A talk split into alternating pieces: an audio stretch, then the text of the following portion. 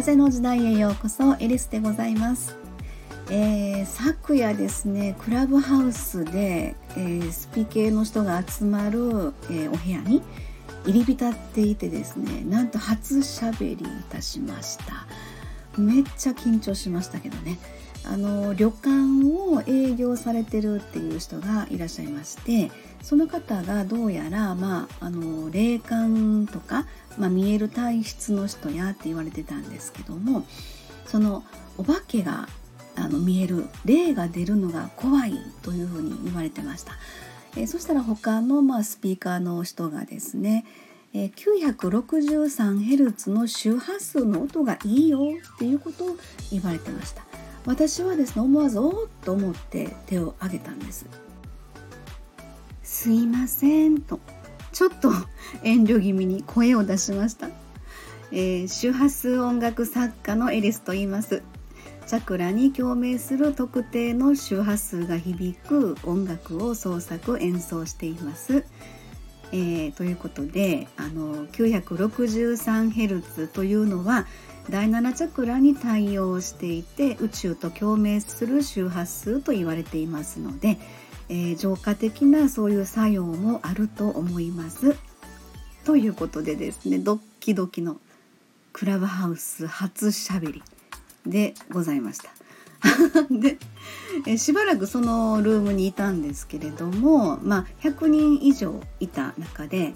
その話題によってはですね、あ、喋りたいっていう熱がヒートアップしてね、あの脳内多動症のように、えー、なってたんですけれども、ただですね、やっぱりなんていうのかな、あのその日本人的美しい謙虚さみたいな空気があの前面に流れてたんですよね。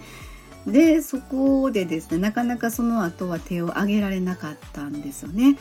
えまあ、あの夜のじゅういちじはん過ぎぐらいまで行って、その後あの退出したんですけれども、うん、そしたら出てみたらですね、隣のお部屋が、えー、ごひゃくにん以上ぐらいの人で盛り上がってて、中に入らずですね、外からその入室者のお名前が見えるんですけどね、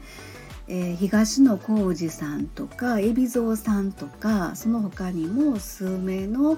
あの芸能人の方がねいらっしゃったようなんです。うん、であ入りたいと思ったんですけどね、ちょっとそれよりも喋りたいっていう思いが抑えきれなくなって、